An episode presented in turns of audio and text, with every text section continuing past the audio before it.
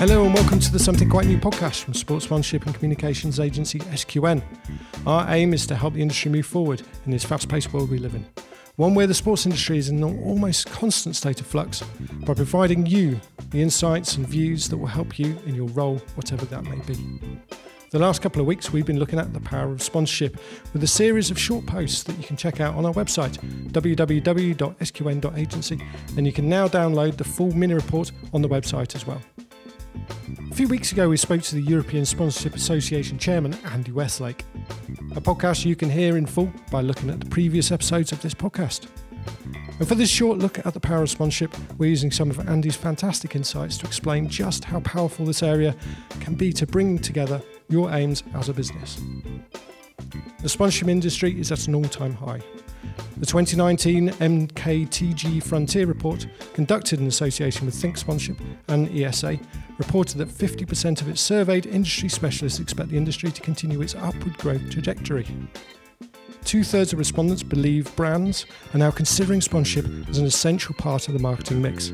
The perceptions of sponsorship are changing for the better, and so too are the unquestionable benefits that can be derived when activated correctly. But what is sponsorship in its rawest form? Like always, the easy the easy default thing to do at this point is to open the dictionary, which I did earlier to see what the definition looks like.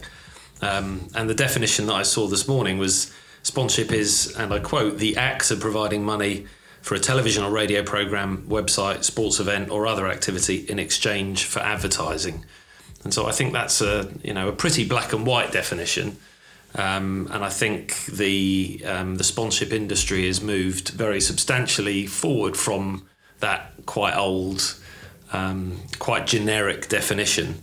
Um, but ultimately, that relationship is is is still intact. It's a relationship between a brand that has you know business and brand marketing objectives and uh, a rights holder that has financial objectives, but also engagement objectives with its fans and and there's a, a, beautiful coming together of those two organisations where there's benefit accrued by both of them, but principally the direction of travel of that benefit is towards the brand themselves. So here's a brand with a problem. Um, they see the audience of a football club or, a, or an athletics meeting or a, an arts organisation as the perfect audience for their brand, and so there's an opportunity for them to give some money, yes, but also to get some benefit in return so that they can build a richer and more dynamic relationship with their customers. And so sponsorships certainly moved moved forward from that definition, you know, providing money in exchange for advertising. The word advertising in that in that sense has, has grown substantially bigger now in terms of the kind of benefit that sponsors um, realize from those sorts of relationships. So, sponsorship, as we've come to know it, has moved on and is now a key function within the marketing manager's toolkit. And it wasn't that long ago when things were a lot different in the advertising market and TV was king. You know, not too long ago, buying the centre break of Coronation Street in this market was still a, a very significant thing. You could reach 60% of the nation by buying a, a, really good high quality campaign on ITV. That just doesn't happen anymore. You know, I look at my kids and the way they consume media they're all on a whole plethora of different platforms. They're certainly not watching the, the centre break of Coronation Street anymore in quite the numbers they used to. And, and one of the things that still unites our nation together and brings great big groups of people together behind one common cause is, is sport. I know sponsorship is bigger than just sport, but sponsorship represents about three quarters of the revenue that's spent in, in sponsorship. So um, you know, sport still has the power to bring massive audiences together. They, they st- we still create and curate um, moments of national significance, and brand, we, we give brands through sponsorship permission to be an active and, and authentic part of those conversations. And so, sponsorship continues to to grow because I think marketing directors see the power of that personal connection with the consumer, the power of the curated audience, the power of the um, the groups of people coming together underneath one common cause as an incredibly powerful thing for their organisations to be part of.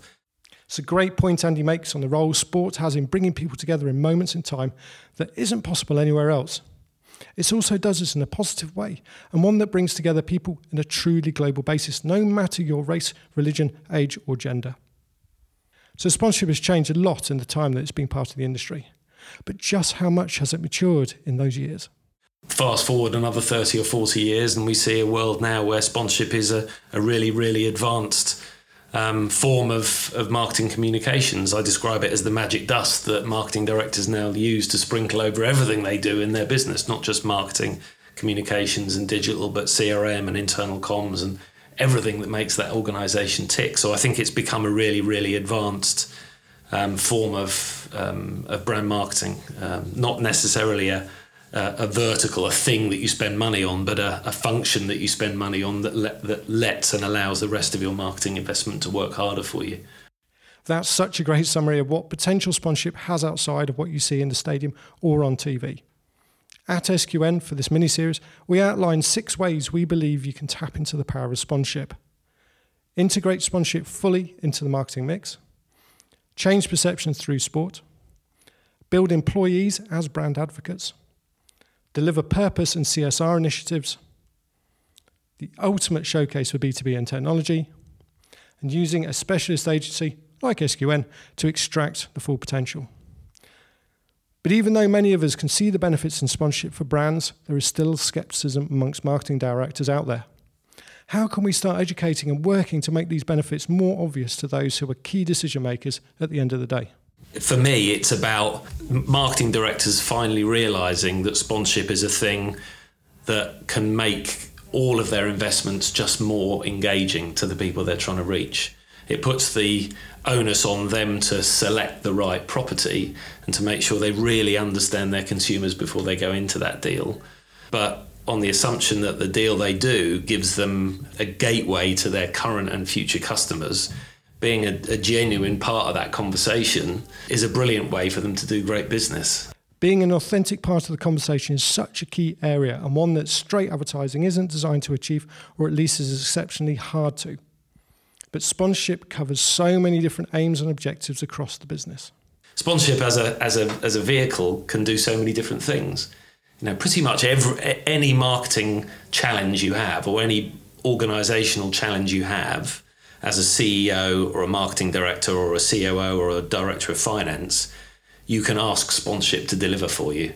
And so, in that instance, it's almost impossible to have a one size fits all piece of measurement methodology that will deliver an outcome from all of that. So, um, it's it's harder work, but my view is that it delivers much more engaging marketing as a result of doing it well. Measurement is a hot topic within all areas of marketing, perhaps the hardest to quantify within sponsorship. Something we'll be looking into next week when we start our sponsorship measurement mini series, so make sure you keep an eye on that on Monday. So, finally, we know there are those who get it and those that are yet to be convinced. Are we doing enough as an industry to get the message out there about the benefits we've talked about and get more people on board? The believers, if you like, really understand how powerful sponsorship can be, how it can deliver real return.